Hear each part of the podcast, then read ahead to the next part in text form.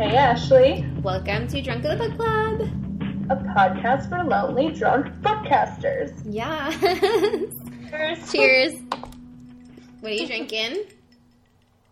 Just some Sauvignon Blanc. Nice. I like the same bottle from last time. Damn. Hiding in my fridge. So sounds good. Nice tart. What are you drinking? Sounds good. I am drinking a gin and tonic. Light on the gin, because it's still kind of early in the evening. Yeah, I guess it is, huh? Well, I wanted to have wine. I was hoping that I had wine in the fridge, but I did not. That's too bad. I would like to be able to say something besides gin and tonic for once. One day? Yeah, maybe. I will say, while reading this book, and then you just put your face behind it, mm-hmm. that it made me start listening, well... Not that I ever don't listen to Bright Eyes, but mm-hmm. I was, hiding behind it earlier today, and there's a line in the song Waste of Paint where he says, and I hide behind these books I read, scribbling my poetry, and I was just like, oh, I mean, How to Weep in Public sounds like a Bright Eyes, yeah. album or something. Yeah, I guess so. Right, so... What are we reading? Yeah, we read How to Weep in Public, Feeble Offerings on Depression from One Who Knows by Jacqueline Novak. I think it's really funny that at the end of our last episode, you were like, yeah, let's lighten it up with a nonfiction piece by a comedian. And the title was literally that. Right. Oops. So, yeah, this book is about, it is a nonfiction piece by Jacqueline Novak, who is a comedian. And I guess the basic premise is it's like a companion book to those who are experiencing depression, right? Yeah? Yeah. And she, posits very early on in the intro, it's not a self-help book. It's not supposed to, make you feel like by the end you're like, wow, that book really got me out of my depression. Right, yeah. It's meant to be, musings on, depression, her own experiences, and depression as a whole. And it's broken up into parts. How to be a depressive in training as a child. How to cultivate your depression as a young adult, how to become a depressed grown-up, how to take your fully actualized depression into the wider world and gasp, go outside, and the end, the conclusion is called Off You Go Then, but, she also makes clear, you could just start the book over again, too. Yeah, totally. But, I mean, it's not a straightforward memoir. Yeah. It's there's definitely memoir stuff in there, but it's all, it's very, very much centralized around depression. Yeah, I was thinking about that today. I, kind of skimmed through it again, because mm-hmm. I read this book in a day. It's, I thought it was a really quick read. Yeah, me too. So I was, skimming through it again today, and I was like, would you describe this as a memoir? I guess it kind of is, mm-hmm. but... It doesn't necessarily read strictly as a memoir. No. But she's obviously reflecting off of her own experiences. Yeah. I'm always curious about, where books get categorized, if it's not, straightforward, if it's not, what's his name? Nicholas Sparks. And this on the back says, humor parodies. I did not feel like it was a parody, though. Wait, what? I mean, there was humor in it, but I feel like there was also, a lot of not humor. Yeah. So, I just, read the back. It's a hilarious memoir meets Guide to Life. Yeah, but I feel like that also is not, fully... Yeah, no. ...inclusive of what the book has. Okay. I feel like I have a lot of... Well, I flagged a lot of pages in here. Mm-hmm. I wish I would have. Some of them are just here's my story on that. Mm-hmm. One, I found an error. Ooh. on page 90. Let us look. In quotes halfway down the page. Okay. She says, I'm not going to wave a clock in from the face. You know what? I read that so fast. I didn't even notice it. Look at you. Yeah. Eagle Eye Olivia. Damn, you're right. Whenever I find an error, I want to, send them an email and be like, hey. Yeah. And I want to be like, hey, I need a job. Yeah. You reference me, fixing this error? I guess, so I liked if it wasn't at the end of each chapter, it was, towards the end, she had the, top 8 ways to do this, top 9 ways to deal with this. I thought those were cute. Mm-hmm. I will say, before I dive into this, a lot of this has to do with my opinion that I feel like this is from a fairly privileged standpoint. Oh, yeah. And so some of it was, hard for me to connect with because it was, I guess it's about her life, so it's not supposed to necessarily be universal, but, right. I think one of the, in the very beginning, let's see, what is this chapter? Learning to say no to life with your body. Mm-hmm. Which at first I was, really excited to read that chapter, because I was that sounds interesting. But she's talking about how as children you, fight and protest a lot of things. Mm-hmm. And how you need to find a memory from your childhood of when you completely shut down. Yeah. And how you, flush things down the toilet or, threw a fit. Mm-hmm.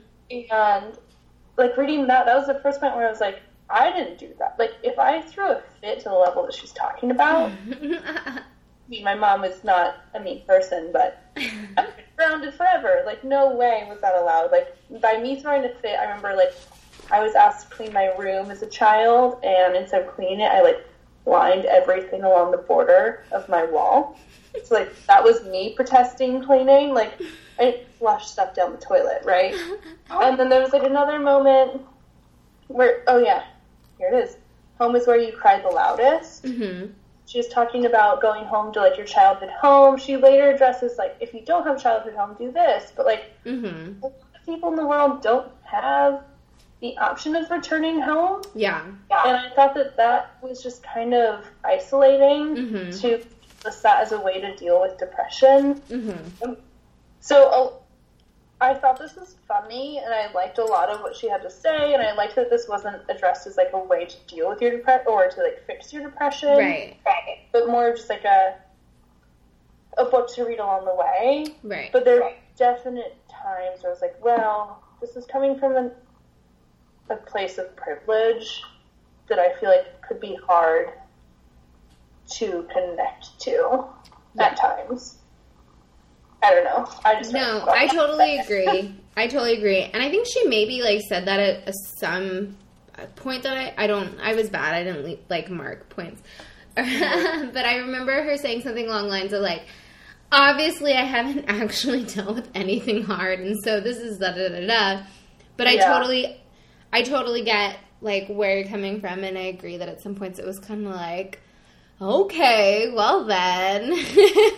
Right. Yeah. I don't know. What were your, first thoughts? My first thoughts are that this seems like a hard book to talk about because there's, humor, but there's also realness, and I don't want to, accidentally minimalize anything, but also don't want to, pretend this book is attempting to or is very deep and I don't know, sensitively dramatic. I think it's obviously pretty existential in a lot of points, but as I was reading it, I was kind of thinking to myself what is the how to have the conversation about the book? I don't really know. I thought there were parts that were genuinely funny, and I scoffed and laughed out loud. I was on a camping trip while I was reading this, and so I was reading it with my little headlamp before going to sleep, and I'd be giggling to myself and try not to wake anybody, and or also reading it in the car. But then there were also points where I was oh, fuck, that's heavy. Like, yeah. Ouch, you know? Yeah. Well, I guess that was part of my fear, too, in bringing up the point that it seemed privileged to me. Like, I think that I definitely can have, like, depressive episodes, but I don't think that I am someone who is, like, clinically depressed. So it was hard for me to, like, I don't know, is this privileged? Or, like, is this just someone's... I mean, this is obviously her honest way of dealing with this, and who am I to judge how she's dealing with it, you know, and, like, what she's going through. It is a super hard book to talk about. Yeah. I mean, which actually leads to the point where I appreciate that she wrote it in this way. Mm-hmm. Like, in the beginning, I think she's like, you can use this as a pillow. You can use this as, like, you know, whatever. This doesn't have to be a book that you read straight through. I think she said that you can just pick it up and open a page and read it. Like, she was very accepting of people dealing with this book and the information as it came to them. Right. Which I thought was great, and kind of was like, okay, maybe that's how I'll take it and how I'll, like, try and talk about it. Yeah. I agree. And it's funny. I also noticed that she talked a lot about cats, which reminded me of... We'll Never Hang Out in Public, or whatever it was called. Oh, yeah. We'll never... Damn, why am... We're both blinking so hard right now. I know. Too much alcohol. We're never hanging out in real life? We're never hanging out in real life, yeah. I'm, like, absolutely just started with our book. Hey, yeah, let's do something meta. Let's listen to our podcast on our podcast. It's an art experience. This is art. Get drunk and listen to one of our episodes and then discuss it. Oh my god. Yes? We should do that at the end of season 2. Perfect. That would be amazing. But it reminded me of that book where she's talking about her cat. Uh-huh. And I was like, I do appreciate the similarities in these two books of these women dealing with depression and anxiety and whatever, and their relationship to their cats. And, like, Samantha Irby's cat was just, like, a feisty old lady. Mm-hmm. And cat, she was like, it is good if you can find, like, a elderly cat or whatever. Yeah. They'll just eat in bed with you. So true, like, though. I enjoyed that a lot. But, yeah. Yeah, I like the humor. Like, it's interesting. So, yeah, in terms of relatability, like, I personally do not suffer from depressive disorder, depressive syndrome. Like, obviously, in my life, I've had, like, depressive episodes or, like, you know, feelings. But, like, I have not experienced depression. Sorry, I'm eating a piece of ice. So, for me... okay, gone. So, for me, it's kind of like, I can't read this and, like, fully relate in terms of, like, I mean, because the whole crux of the book is, like, it's, like, a companion, right, to somebody who experiences depression. So, to, like, that extent, I could not relate. But there were also, like, very, like, specific moments that I totally could relate to. And so it was kind of an interesting book because I feel like the audience is very, like, concrete and discrete, right? Like, it's a discrete, like, group of people who are the intended, like, audience of the book. But I also at the same time don't feel like if you don't experience depression that you can't, like, have moments that you relate to and enjoy. Yeah, I agree with that totally. I think that she did a really great job of finding moments that could be relatable. Like, as much as I complain about that, like, privileged part, like, there also were moments that she did a really great job of, like, making simple or making relatable, you know, whatever. Mm-hmm. Yeah. I feel like this would have actually been a really great episode to invite, since our friend Lindsay, or my friend Lindsay, recommended this book. Yes. To have her on it. I totally agree. I think that, like, I would like to hear from more folks who have read this book too, to get more, like, feedback. Yeah, definitely. I mean, getting to the end of it where she's like, now you can start this over, you you know, I might go back and read some other chapters, but I can also see for someone who is dealing with depression, at least in the way that she's described, mm-hmm. how that can be a big comfort. Totally. Of having something that you can go back to that's familiar and consistent and constant. Yeah. And I think she did a good job of making that possible. Yeah. Yeah.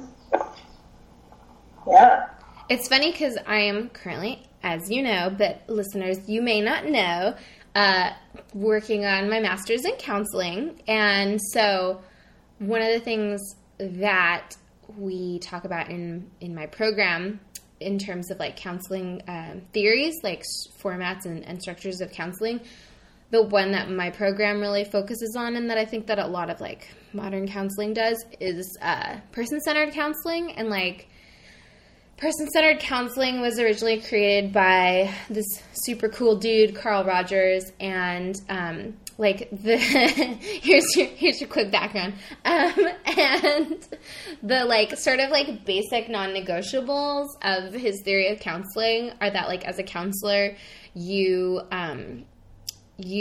my brain is, like, turning off. Okay, so the three things that you need are, number one, you need the counselor to be, to have, like, genuine positive regard for the client, like, wish them well, and genuinely feel that. And number two, you need to have empathy for the client. And so, like, a lot of what she's talking about is, like, this book is not meant to tell you how to fix yourself, and this book is not meant to, you know, belittle anything, but really, like, kind of just, like, get down in the depths of depression with you. And that's kind of interesting because in the program I'm in, we talk a lot about how, like, you know, when people who are going through, whether they have depression or for whatever reason they have challenges and they end up going to a counselor or a therapist, they don't need somebody to give them solutions necessarily because they have friends and family all around them telling, like, well, if you have problems with your weight, you should try this workout regime. Or, like, well, if you're feeling upset about your relationship, you should break up with your partner. You know, like, they have a lot of advice. But really, like, a lot of times what people want and need is just, like, somebody to, like, get down in the muck with them and, like, just, like, lay in the mud, right? And so this is, like, I feel like this book genuinely does that. It's like, let's feel these feelings together, and they're totally cool to feel, and, like, let's do it. Yeah, definitely. Going back to just mentioning the therapy part, her talking about her experience going to all the different psychologists and psychiatrists and everything. Yes. Was amazing. And that one guy, he's a psychotherapist, right? Mm-hmm.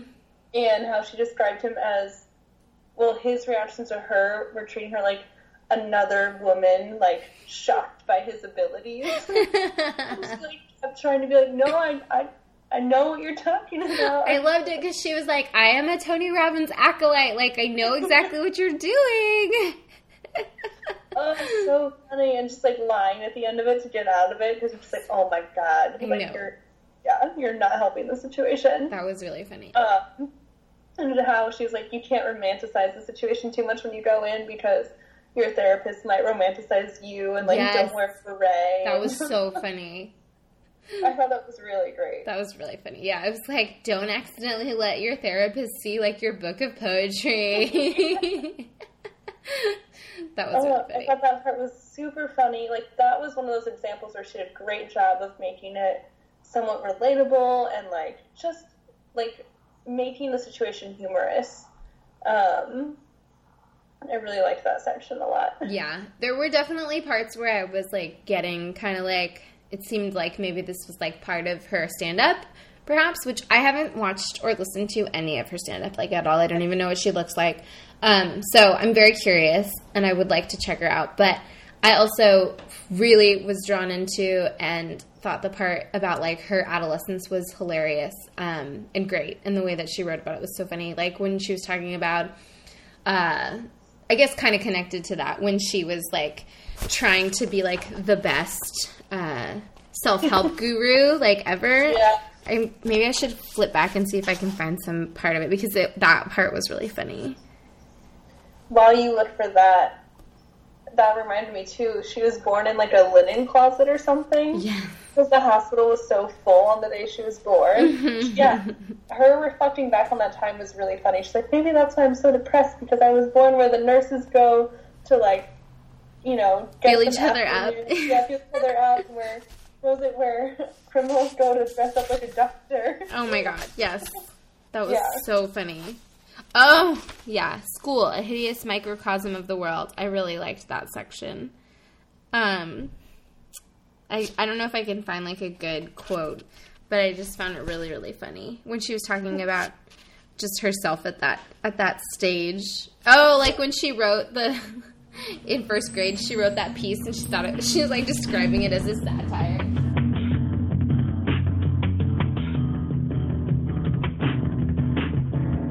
Oh, are we reading Hunger next? Oh, by Roxane Gay? Yeah. Is that what our friend... I feel like that was like an ad. Oh, you mean Hunger by Roxane Gay? Yeah, of course.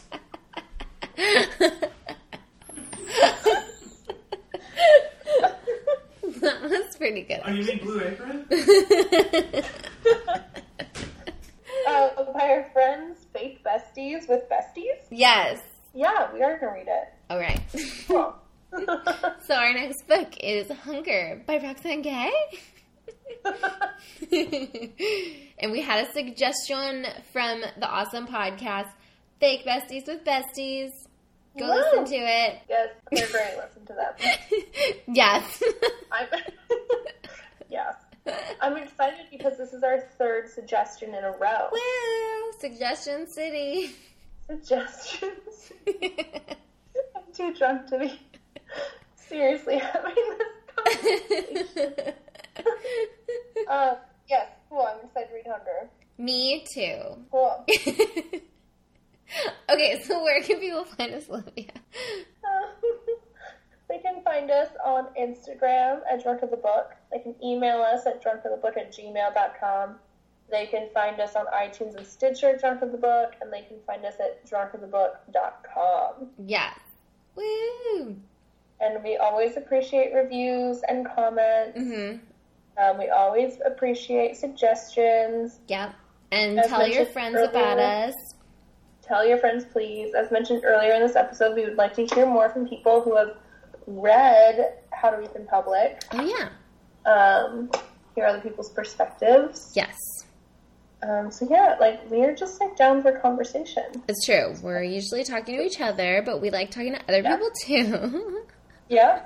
And, like, Ashley has a job, but I don't, so I'm always down for conversation. We should do a series that's, like, Olivia's Conversation. Like, a brief interlude. That could be good. And if people would message us, then we could have that. True. Oh, yeah, and... maybe we'll have our bonus episode of listening to our episode and commenting on it. This is in the works. A meta episode of us listening and drinking and then talking about it. If that sounds good to you, let us know. Because it sounds good to us. But I don't know if we're a good metric, like if we're good at validating ideas or not. Yeah, we need to. Yeah. Let's get reading! Yeah.